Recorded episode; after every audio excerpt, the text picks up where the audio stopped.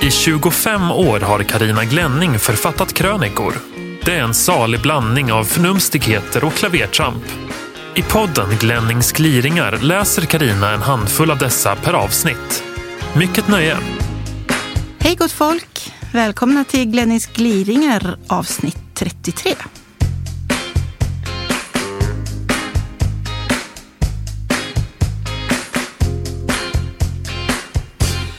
Ett mirakel har skett. Jul, Jesus och undrens tid. Men att jag, som inte ens är med i Svenska kyrkan, skulle bli utvald kom som en rejäl överraskning. Om håravfall finns mycket att läsa på nätet, men när jag googlar plötslig hårtillväxt kammar jag noll. Det är därför detta är att betrakta som ett mirakel. En skänk från ovan, eller i vart fall en annorlunda julklapp. Min gubbe har genomgått en metamorfos och transformerats från skallig och rynkig till hårfager och slät. Min skallepär har fått polkahår i nacken och en rejäl tofs till lugg. Och detta över en natt. Inte nog med det. Ögonen har bestämt en ny lyster också. Han har blivit 25 år yngre. Så här gick det till. Gubben fick en uppmaning från Transportstyrelsen om att det var dags att förnya körkortet. Det duger inte med vilket foto som helst numera. Reglerna är många kring hur bilden ska tas. Gubben var stressad vid tidpunkten och tyckte sig inte ha tid att ordna en ny bild efter konstens alla regler. Men så ådrog han sig en låda med gamla foton och började rota i den. Men se här, här har vi ju en utmärkt bild, tänkte han förtjust, fyllde i formuläret, bifogade bilden och skickade in alltsammans. Häromdagen kom nya körkortet. Va? Det här är ju inte du, gubbe. Jo då, lägg av, du har ju hår på bilden. Ja, ja, den är inte dagsfärsk. Ja, men det var väl ändå dagens understatement. Du skulle kunna vara farsa till pojkspolingen på bilden. Och glasögonen, det här luktar 80-tal lång väg. Ja, sa gubben, visst är det listigt. Åker jag dit i en fartkamera kan de omöjligt koppla ihop mitt face med det där i körkortet. Men, men gubben, när är bilden tagen? Eh, 1988 tror jag. Du var alltså 34 år och idag är du 58. Är du galen? Äh, farsan körde med samma bild på alla sina körkort. Jag tror den var från 1928. En snart 60-årig kar som ägnar sig åt civil olydnad, som busar med en statlig myndighet och vinner. Vilar det inte något rart pojkaktigt över det? Skallepär går i barndom liksom. Nu är jag ju väldigt nöjd med den årgång av gubbe jag har och i passet är han tack och lov sitt gamla vanliga jag. Mitt bästa loppisfynd. Det tog en förskräcklig massa år, men till slut hittade jag mitt allra bästa loppisfynd. Merparten av mitt bohag samlade jag på mig mellan 18 och 25. Min sängstomme, en gammal utdragbar soffa, hittade jag på en loppis för 200 kronor. Den hade sex lager färg över sig och tog en sommar att få fason på. Några år senare, senare hittade jag två passande sängbord på en soptipp i Eskilstuna. I en tid då det pratas så mycket om att sköna Moder Jord, om att skona Moder Jord, är det ju vansinnigt att man inte längre får ta andras grejer ens på en soptipp. På återvinningscentraler står en gammal man och lämnar in aluminiumformarna från sina värmeljus. I containern intill slänger ett ungt par en helt fungerande tv. Eller den ser åtminstone väldigt modern och ny ut. Det är ju helt galet. Jag har en väninna som brukar lurpassa bakom återvinningens containrar. När hon ser en främling i färd med att slänga något som hon tror skulle kunna bli fint rusar hon fram och frågar om inte hon kan få prylen. Hon har en fantastisk och avundsvärd blick för hur gamla grejer kan få nytt liv och sammanhang med lite färg, nytt tyg eller andra knoppar. Mitt bästa loppisfynd är från mitten av 50-talet. Klart retro alltså. Jag fick leta med ljus och lykta i många decennier och landsändar innan jag fann den pärlan. Jag hade nästan gett upp. Mitt bästa loppisfynd finns ej att finna på vanliga marknadsplatser och hör inte till sorten som brukar annonseras ut. Mitt bästa loppisfynd är ensamt i sitt slag, en raritet om du frågar mig. Mitt bästa loppisfynd finns ej heller i massproduktion. Det skulle bli för tidsödande och kostsamt. Mitt bästa loppisfynd har en vacker patina där livets händelser gjort avtryck. Om jag tvingas bli ilandsatt på en öde ö med bara ett sällskap så är det mitt loppisfynd jag väljer. Lite gammal, lite skavd, lite grå, lite nött och med allt jag kan önska. Mitt bästa loppisfynd är som ett sprängfyllt skafferi med tusentals ingredienser. Användningsmöjligheterna är oändliga. Djup och ytlighet. Klokskap och flams. Allvar och galna upptåg. Skratt, gråt och ett hjärta så stort att jag undrar hur det får plats. Idag är alla hjärtans dag en utmärkt dag för att visa sin kärlek. Ikväll ska jag bjuda mitt livs bästa loppisfynd på en fin middag och berätta hur oerhört mycket han betyder för mig. Hennes steg rör sig ifrån mig. Jag kan inte framkalla hennes första steg för mitt inre, men jag minns en väns ord. Hon sa, varje nytt steg hon hädanefter tar är ett steg ifrån dig, Karina. Ödesmättat och lite svårt att inse vidden av just då. Men så här 18 år senare, så sant, så sant. Stegen ifrån mig har gjorts i vidare och vidare cirklar. När hon var två år skulle vi resa ensamma till Irland och jag fick en föraning om hennes upptäckarlust. Det var helt omöjligt att hålla koll på henne. Hon småsprang glatt iväg mot allt som verkade intressant och jag var tvungen att köpa en sele. Annars hade hon försvunnit i folkhavet. Det var som att tömköra en liten ponny, en liten bångstyrig häst. Hoppla min lilla ponny, sa jag, smackade och klatschade mjukt med tömmarna. Och hon fnittrade förtjust och tog sig med hoppsasteg fram bland väskor och vuxnas ben på Heathrows flygplats sittvagn var inte att tänka på. Då frös hon fast i marken, satte armarna i sidorna och sa Kan själv mamma! Fötterna växte och stegen blev längre. Åren hos dagmamman Birgitta hemma på landet var bekymmersfria och fötterna gjorde fantastiska utflykter till skogen och det läskiga häxans hus, ödeskjulet. När det var dags för lekis en mil bort fick vi träna trafikvett och att åka buss. Fötterna fick lära sig simma också. Fötterna växte och stegen blev längre. De ville springa fort och göra utflykter till strand och skog med bästisen Karin, mig eller ensam. Och när hon skulle börja på den lilla ridskolan några kilometer bort fick vi träna ännu mera trafikvett. Hon ville hellre cykla dit själv än få skjuts. Jag kan själv mamma. En egensinnig röd tråd under alla år. Ridläger, skolresor, följa med mormor och morfar till London, gå färdigt grundskolan, lära sig köra moppe och säga adjö till skolidyllen på landet, iväg från den trygga bubblan och vidare till gymnasiet i stan. Fötterna växte inte längre, men stegen blev längre och cirklarna allt vidare.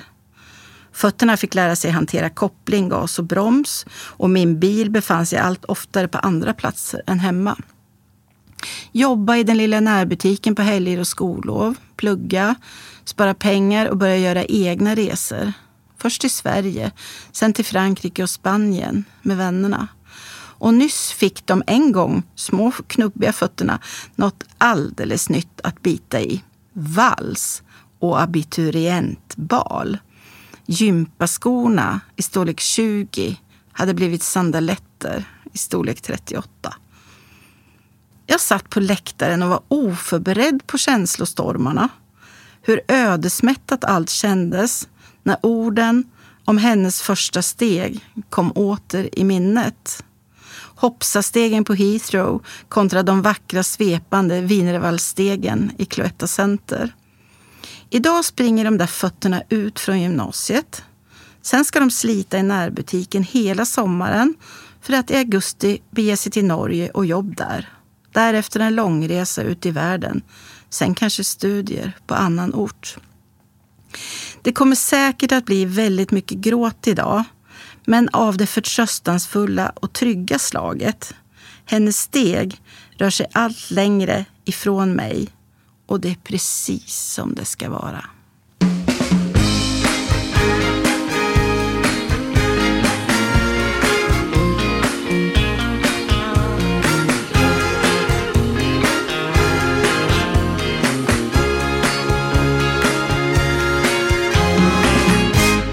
återta svenska flaggan. Jag var väldigt rädd men skulle prompt följa med högst upp i slottet när svenska flaggan skulle halas klockan 21 varje kväll. Morfar var vaktmästare på Tullgarns slott och jag tillbringade alla mina somrar där. Eftersom jag inte fick plats i den smala smatt där morfar klättrade upp väntade jag strax nedanför och intill det stora gamla urverket i slottets torn.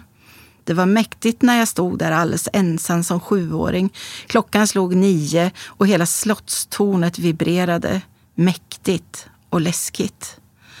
Minnet kom över mig i samband med att gubben hade en flagga med sig i bohaget. Skrynklig och lite mögelluktande hängdes den upp för vädring på balkongräcket på kåken. Dottern kom hem, stannade storögt och undrade om det var SD-möte. Det finns något problematiskt med svenska flaggan så fort den befinner sig på andra ställen än högst upp i en flaggstång. Den har börjat förknippas med en massa annat precis som ordet nationalism. Där och då bestämde gubben och jag att inleda operation återta svenska flaggan. För det är ju inte klokt att det har blivit så här. Flaggan och själva ordet nationalism är minerad mark, eller åtminstone ett skällsord, så till den milda grad att det är lika bra att inte ha någon flagga alls. En svensk vill ju inte gärna riskera att stöta sig med någon, än mindre förknippas med intolerans. Vilket annat land har en lika komplicerad relation till sin flagga? Och vem har tutat i oss att stolthet över det egna landet är detsamma som att inte ha respekt för eller se sig som överlägsen andra nationaliteter? När inleddes kidnappningen? kanske i slutet av 1980-talet då firandet av Karl XIIs dödsdag den 13 november började förändras. Då tillkom allt fler nynazistiska inslag som Hitlerhälsningar, hakkors och antisemitism i firandet. Svenska flaggan var den främsta symbolen. Stackars flagga. Som den skandinaviska storebror och det föregångsland många anser att vi svenskar är, gillar vi att håna norrmän och danskar för deras nationalism. Varför kan vi inte sluta raljera över 17 maj, sluta kalla det för fanatism? Eller för att vi innerst inne är lite avundsjuka? För att vi tror att självutplåning är detsamma som att visa respekt för andra? Jag tror tvärtom att ett utplånande av den egna identiteten skapar en osäkerhet om vem man är och vad man står för. Det gynnar inte en bättre värld, bara mörka krafter från olika håll. Imorgon är det midsommar, Sveriges egentliga nationaldag. Och det är okej okay med svenska flaggan, då. I alla fall om den hänger i en flaggstång. Sverige i midsommarskrud. För en naturromantiker som jag är det årets finaste högtid och i år ska den firas med en egen hissad flagga i en sprillans ny flaggstång. För att flaggan är vacker. För att Sverige är vackert. För demokrati, yttrandefrihet och mångfald. Inget annat. Lömsk kvinnofälla nedtystad. Som vi alla fått inprättat i oss de senaste decennierna är livet fullt av fällor och de ökar i samma rasande fart som individerna i kommersiella kaninuppfödning. Framför allt för oss kvinnor. Om man googlar ordet kvinnofälla och får en överblick är det rent häpnadsväckande att vi fruns i snitt klarar oss tills vi är 84 år medan männen bara blir 80 enligt senaste SCB-undersökningen.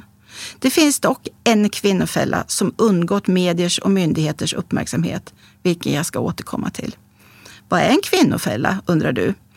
Ja, de sträcker sig alfabetiskt från abort till överblivet halloweengodis. Jo, jag har googlat. Men några av dem är, lyssna nu, kvinnofällorna. Deltidsjobb, heltidsjobb, arbetspendling, flexibel arbetstid, forskning, frilansande, barnafödande, barn, föräldraledighet, vårdnadsbidrag, hemmet, inredning, semester, självförverkligande, samboförhållande, äktenskap och skilsmässa. Ja, gisses. Det blir inte lätt att leva sitt liv om man ska undvika kvinnofällorna eller ha det som rättesnöre.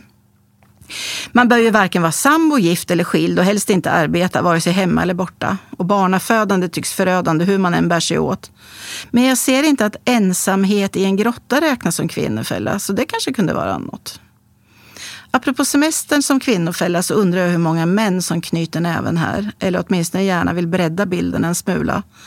En av väldigt få mansfällor som finns uppmärksammade är nämligen villaliv. Och vad ägnas en stor del av semestern åt om inte villalivet och det ständiga förnyandet, förbättrandet, tillbyggandet, nybyggandet och underhållet? Självklart finns det kvinnor som tar hand om det, men det är ingen vågad gissning att en stor majoritet av de som skrapar, snickrar och bygger är män och det är på semestern det ska ske. Vågar jag dessutom påstå att det oftast är kvinnor som bestämmer var, när och hur det ska byggas. Se det som ett tips, gubbar. Lär er dra mansfällekortet på semestern. Nej du gumman, det blir inget verandadäck, stenparti, lusthus, växthus, gästhus, lekshus. Då kan jag gå in i väggen. Själv har jag ett omvänt problem. Jag är lat och har inga bekymmer med att tillbringa semestern bakom en bok i hängmattan. Men gubben, honom skulle man behöva lägga i spännbälte. Snart ska han ha semester i fyra veckor för första gången på många år. Jag får nog blanda ner något lugnande i filen tills han vänjer sig vid att det finns andra sätt att fördriva dagarna än att arbeta från solens uppgång till dess nedgång. Den lömska kvinnofällan som ingen talar om då, vilken är det? Att vara gatflicka i Linköping förstås. Att gå på gatan i Linköpings centrum är den ultimata kvinnofällan. Gatukontoret tycks vara patriarkatets sista utpost med tanke på hur det stensätts här i stan. Avståndet mellan alla dessa förbannade kullerstenar är ju exakt avpassat så att varje smal, modern klack ska fastna. Sover du, jämställdhetsministern?